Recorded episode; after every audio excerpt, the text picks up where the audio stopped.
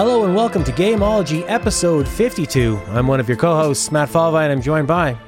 Attila, Gabriel Brunitsky.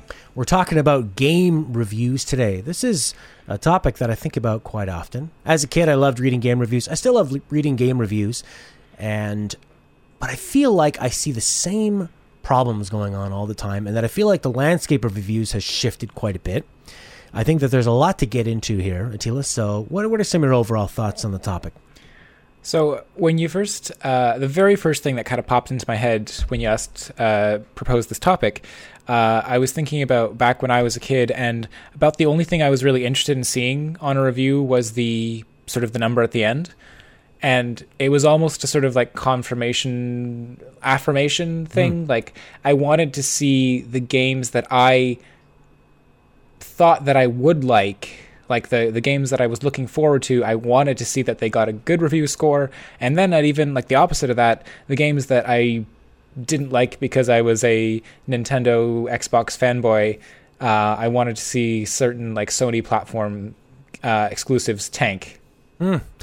You know, I think that I was just I was just looking at a review of Prey I started playing Prey. I really, really, really enjoyed it, and I, I was shocked to see that uh, GameSpot had given it a six out of ten. And mm. I read through uh, the points, and a lot of people in the comments, it was a lot of confirmation bias. People were saying, "Yeah, thank God somebody says that," and other people are saying, "Oh, I totally disagree. This is crazy." And as much as mm. I don't agree with it being a six out of ten, I mm-hmm. do agree with a lot of the written points, and I think that yeah. that's where most of it is where it really comes down to because I think my main point why I wanted to talk about review scores are that I yeah. think the actual number is is basically meaningless mm-hmm. in almost I, you know, unless in, we're talking about extreme cases, but for the most part, I got a list I'm going to talk about later of games that were sure. eight out of ten, and mm-hmm. eight out of ten is the one I hate the most. And even though I thought six was too low for me, I would give it a nine if I had to. Um, mm-hmm. I do like that it wasn't an eight because an eight doesn't tell you anything. An eight is, especially with a AAA game, if you tally up all the uh, equations and and, yeah. and uh, bring in all the factors, just about every game that isn't a buggy mess is an eight because you can say, well, yeah. the sounds good and it's got a good, uh, you know, it's got the controls are fine, but that's not really what it's about. It's about is the game fun? Does it give you that feeling of? I normally stream games for two hours. I streamed Prey for mm-hmm. six hours the other day, and I didn't even notice it. It just wow. And that's you know because that game clicks with me, and that's what I'm getting at here is that the scores are meaningless because games are about personal preference. Absolutely, yeah. I was going to say that um, obviously there's a lot of mixed reviews on Prey. It's definitely one of those games where um, some people really love that style of game yeah. and then they're absolutely they're going to rate it higher they're going to think better of it and then there's going to be other people who it's just not their thing. So they're going to say, uh, you know what, maybe I'll give this one a pass. Mm-hmm. So overall, that's probably um, one of the more polarizing experiences. Um, at least one of the more polarizing AAA games that I can think of super recently. Well, it's it's not just like you say; it's a specific type of game experience because if you if you don't find the puzzle solving of dealing with difficult enemies and the tough decisions of what to upgrade and, ex, and ex, yeah. you're going to find that game. This is how the reviewer described it. He said the early part of the game is a grind, and that the storytelling is thin. Whereas Mm. I love this game because it has environmental storytelling. There are so many mm-hmm. areas I found in that game where I learned, I felt so much from the story that I discovered in the room and the choices that I had to make that were all completely optional. Now, yeah, one thing I might posit is that this is a game that if you were under a deadline to review it and you had to bang out 40 hours of this game in a couple days, it's not the kind of game for that. You don't. Mm-hmm. It's not a linear game. You get the most enjoyment out of slowly exploring, and I think that that's where I wouldn't trust some reviewers that are going yeah. to say, "Well, the story's thin and it's a bit of a grind earlier on." Well, that's that's what makes it fun. That's the satisfying element of it. Right. It's the it's the it's all the issues inherent with people trying to rush their reviews and like this yeah. is the kind of double-edged sword of like do you send review copies early and then enforce an embargo so that developers have the sort of full week at least to review the game before launch but then force them to say like, oh, you're only allowed to post the review mm-hmm. as of the day the game goes live or the night before or something. Um, that's I feel like that would help. Yeah, and that's the way it was for a long time, where you had a long time and everybody had to put it out at the same time. But and the games that didn't send out the early review copies generally were terrible. But now we're finding same with movie reviews, right? Movies that don't absolutely. let allow pre-screening, yeah, probably because they don't want the reviews. yeah, you want to remove that equation of time, but even if you remove that that that time deadline, there's still the the deadline of look, these people are trying to make articles to make money and sell advertising and get clicks. And Yeah. uh, I got a friend who works on a high ranking site, and I was asking him about reviews, and he said honestly, the time you can spend with on a, for a writer it is far it is unbelievably more profitable for them to write news headlines. You can write them in about 10 minutes. You Yeah. can get a lot more clicks. A review takes 30 40 hours of somebody to play the game then they got to Yeah. write it. And if people aren't interested in that game you're going to lose out on that. It's i mean in the end you're probably better off making a controversial review but it's he says they do it just to sort of keep uh, keep face, keep credibility as, as a site that still cares about those games. So it's I, I find that it becomes less credible in yeah, a way. absolutely.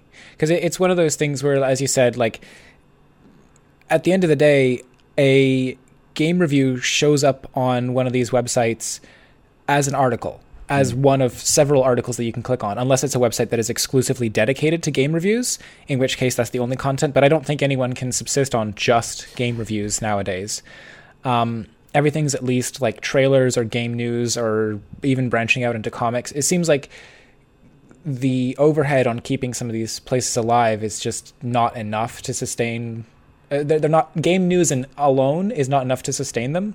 So like that in itself is kind of a sad thing because I, I I love seeing news about games. I'm not much of a comic book guy, so when I start seeing other news about like oh analysts. Uh, analysis of the latest Avengers thing or the newest Netflix TV show, and it's like I don't personally care about that, and I just wish there was a way to filter it even, but Well, I mean, you're seeing this thing getting with beside the point. with with uh, here's a big problem with game reviews is Yeah. that a game takes a long time to play. A movie Yeah. doesn't, and you can get by analyzing five movie movie trailers. And you Well- see these these different websites that are like, oh, let's analyze every single frame of the Avengers trailer. Because here's the other thing, right? That both movies and books are linear experiences. Yeah. And anyone who sits down and watches it is watches the uh, TV show or watches a movie or reads a book or a comic or whatever, they're going to get essentially the same experience where games by their very nature are interactive and everyone's going to have a very fundamentally different experience so somebody who sits down to watch a movie is not going to get that same um, or they're going to have a very similar experience their observation within that like early time window is going to be much more valid than someone who tries to rush through a game to play it in the minimum possible amount of time Absolutely. So that that's why it's it's tougher to get reviews. I mean, when we talk about Yeah. people that subsist just on them, I think of famous YouTubers. I think of like Super Bunny Hop, um, people that are doing what I would call more of a critique, more of an analysis. And I've seen a couple websites that put out reviews on uh, Lost Legacy. It was a game that I reviewed, and I was checking what other people thought. And I'm really glad I had played that game already before I read this this website's review because they there were spoilers all over the place. And I think that sometimes people confuse to me a game review should be buyer's advice. You're trying to say who would be interested in spending money on this? Who would feel like they're getting a good value for their money? And that's Yeah. that and that's why I think you should throw out the number thing. You should say, look, do you like Deus Ex? Do you like environmental storytelling? Um, if you want a strong narrative, I wouldn't play Prey or Dishonored. But if you love environmental storytelling, both made by the same studio, Yeah. like of the Bioshocks and, and the Deus Exes, then that is for you. You're going to find a heck of a lot of value out of that. And it's it's the same thing. Like I don't want to play an RPG where I have to grind all the time, or where it's all about side quests, where it's all about uh, you know crazy lore. That's not interesting to me. But somebody else, they're going to love Disgaea, or they're going to love like a Final Fantasy 12. But it's that's what it all has to come down to. Is a review needs to be but how can you shift that? Because people love the number. I love what Kotaku Yeah. is doing. Kotaku is saying, should you buy this game? Here are the pros. Here are the cons. When, especially when they do their um, top twelve games for the system, and that's constantly updated. They they show you the game and they go, who is this for? Who is this isn't? I think that's the, they've distilled it down to probably the perfect way to review a game online. Nice. Yeah, that sounds like a much better way of doing it. Um, always having that sort of pros and cons. You'll like X if you like Y sort of thing. Yes. um, I definitely agree that the the number score just really doesn't make sense. Another reason that um, sort of another inherent flaw that I see in the numerical scores is that like think about how much games change nowadays more than ever. Like it used to be that a game was a packaged product Yeah. and it was sent off and it was static, and nowadays games are updated so much post launch. Yeah. Um, GameTrailers originally gave Hearthstone a very favorable review. You and I both played it. We both liked it.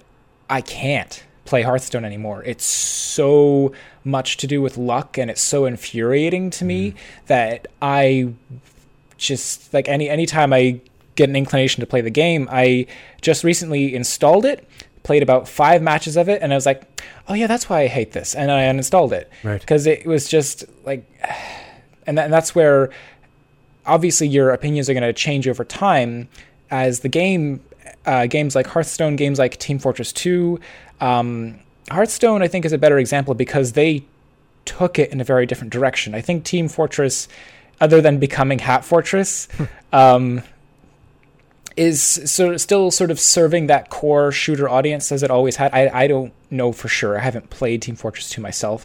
Um, just not really big into online shooter games. So uh, it's from an outsider's perspective, but it still seems to me like the game, although I know like the meta might have changed a whole lot, but I think the review points are still going to be largely valid. Whereas in other games where the direction and the feel of the gameplay has changed so drastically, Right. um, yeah, it's going to be one of those things where the original review that was put out for a game, like you're going to have to practically publish a new review per version of the game some point. and I mean, and that's more and more games now that are that are looking for this persistent.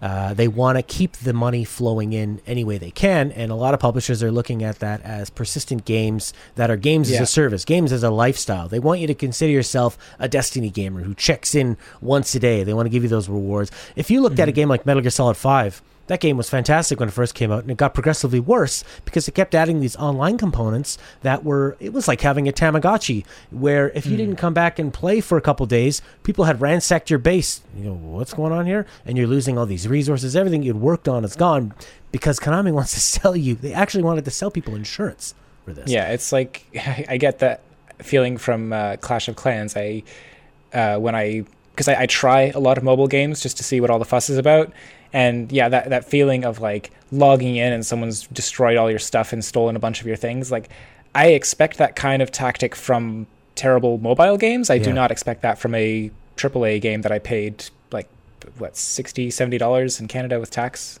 It's almost like eighty dollars now at this point.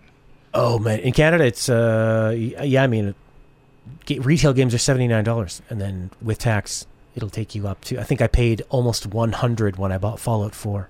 Jeez. Yeah, and I'm in Quebec, so the tax is a little bit higher.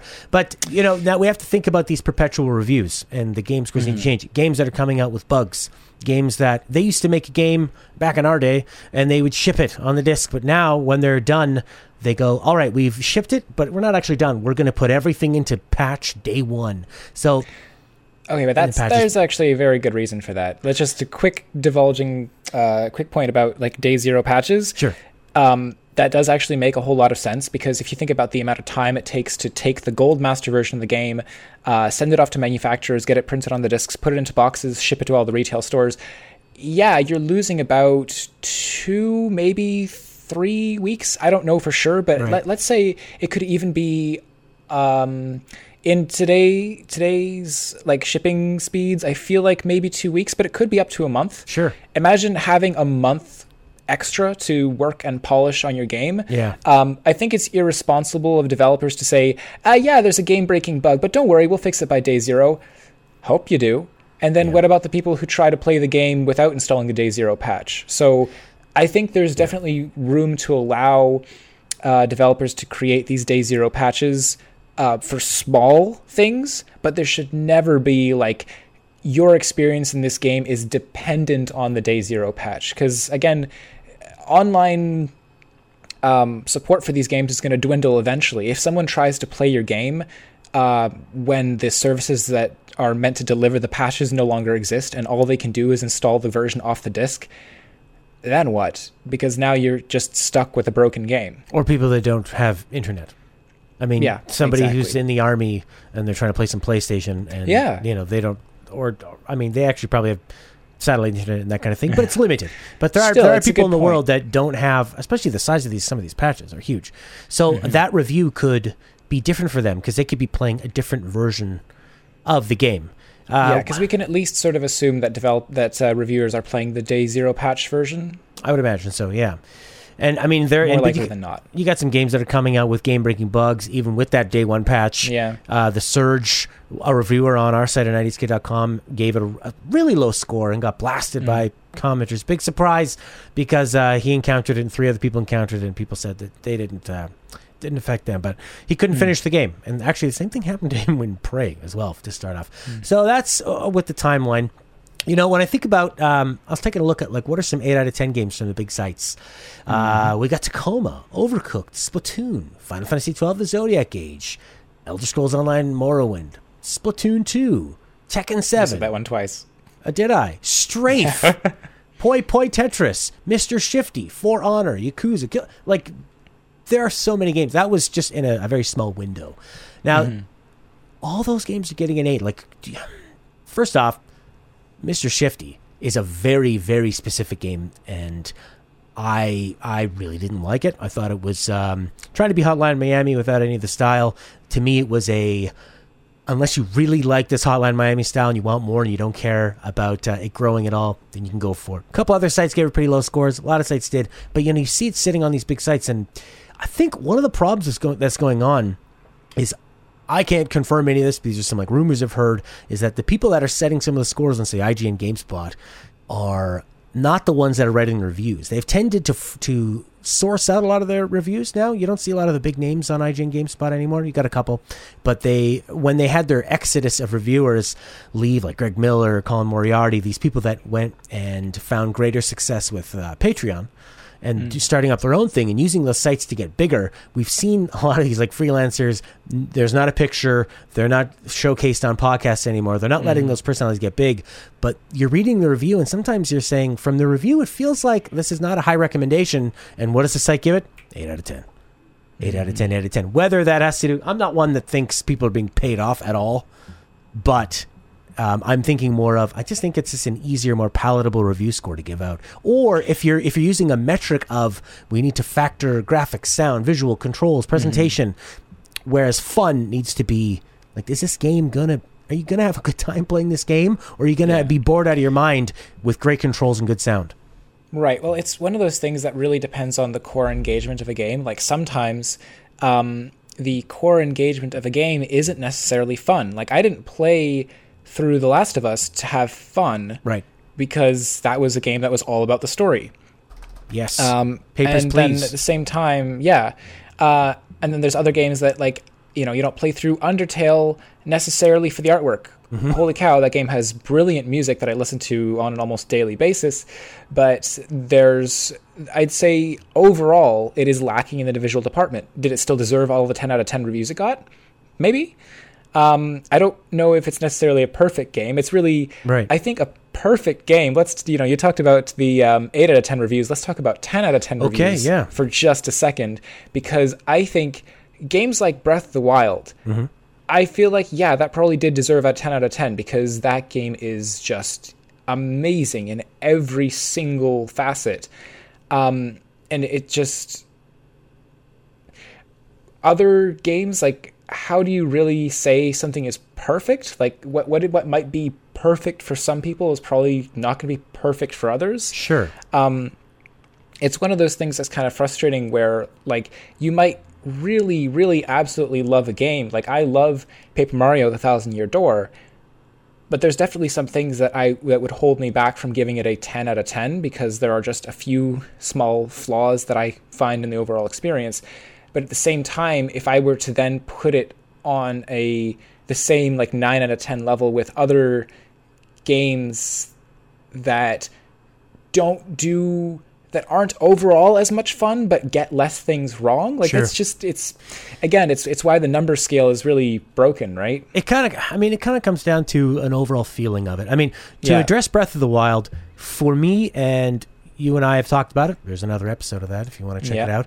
We gush over it because it it did what we love about Zelda and it did what we love about open world. I don't want to speak for you, but for from what I can remember, it was for that for me that game gave me a feeling that I had when I was a kid playing games when I first played Ocarina of Time that I thought I could never get again. Mm-hmm. And it fixed what I hated about open world games. It fixed what I was starting to hate about modern games. It fixed what I was starting to hate about Zelda games. But for people that miss dungeons in Zelda, for people that don't like inventory systems, that don't like weapons breaking, that Yeah. game that that you it's hard to quantify magic and wonder. What some people are going Yeah. to be, it's like falling in love with somebody. You know, you might someone might be the person of your dreams, and for someone else, they go, ah, they're annoying. It's a quite good analogy. Yeah. Well, thank you. So now, when we think about numbers, mm-hmm. I love of, when I do assign a number for a game. Mm-hmm. A lot of times it's out of three, sometimes it's out of five. Because for me, out of ten, okay, ten that's your that's your highest thing. That's your game that is mm-hmm. impactful, revolutionary. Maybe it has some flaws, but it's almost essential. Nine, Yeah. great. Eight to me seems to be about average. And then Yeah. if then you got your seven that's like, well, it's got some flaws, but if you like this kind of game, you should go for it. Out of ten, is there any point in playing a six, five, four, three, two, one? What I mean, is do it? the, let's be real. Does, does any does a game even get anything less than a five? what, Like yeah, you, you, what you get the these review scores that are out of ten, and le- they're basically just a five star review system, except you're counting from five upwards. Because if something gets a five out of ten, that's basically the equivalent of a one out of five, right? Exactly. You wouldn't play Yeah. a five out of ten game. No, I mean, and, and like what is four is what unplayable. Three is it will hurt you. Two is what it's offensive. One it sets your console on fire. I mean, Yeah, like I how mean, do you- why even have those? Like I, I I like the five star system. I think works pretty well. To me, I like three because three is you should really play this game. Mm-hmm. Two is it's it's pretty good if you like this kind of thing, and one is no, don't bother. Yeah, and, and even like um, one of the other things that's really difficult is when reviewers have like some people have this review score out of 5 Mm-hmm. some people have a number out of forty. I think there's one major review site that has like a number out of forty. Uh, 40 would be if you do like 1, 1.25, 1.5, 1.75. Because you're getting four per number out of 10. Right. And then, you know, you, you take these um, reviews that I said, like these are technically out of 10 reviews, Yeah. and you try to average them with the out of five reviews. And as I said, Sure. a review score out of 10 is really a review score between 5 out of 10 and 10 out of 10. So is it really fair to say that a game that got 3 out of 5 stars equates to a game that got a 6 out of 10? Yeah, exactly. Maybe, maybe not. Because I, I feel like a 3 out of 5 star game is almost closer to like a seven and a half, eight Yeah, out of 10. Absolutely. Yeah. A 3 out of 5 is, So- is definitely it's what I like what I like about 5 is that there is no middle.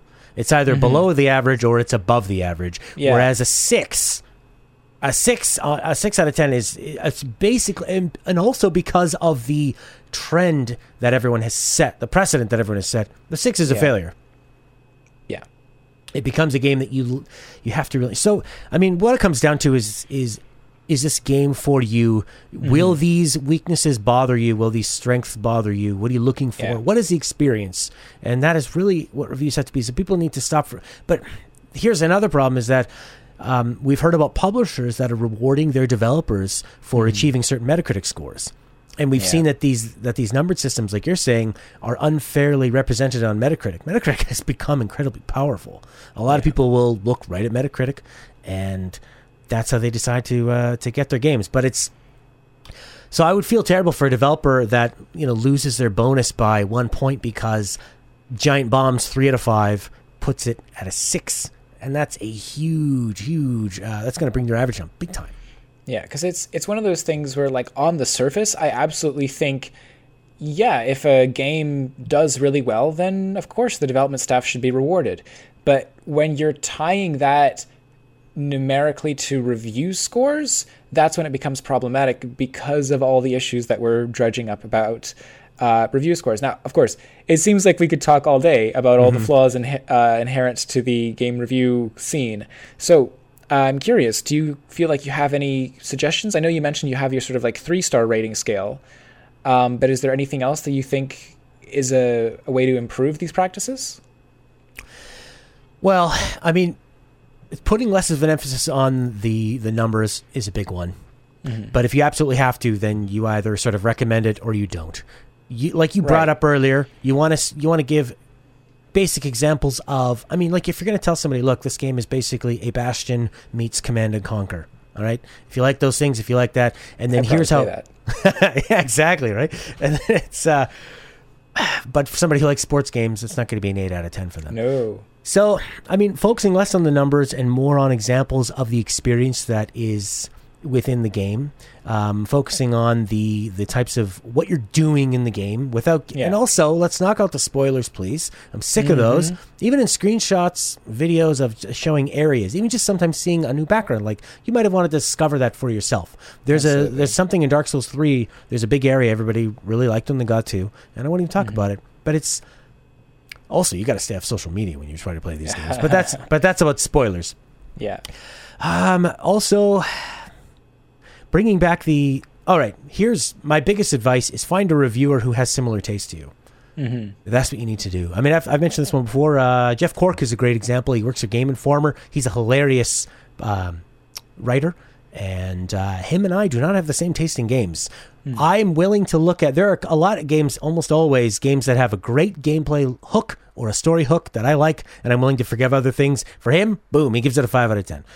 And uh, and, and you just have to find those ones that suit your taste because that's that's that's what you're going off of. It's it's a preference thing, it's a taste and it's opinion, and we need to realize that that is more important than any metric.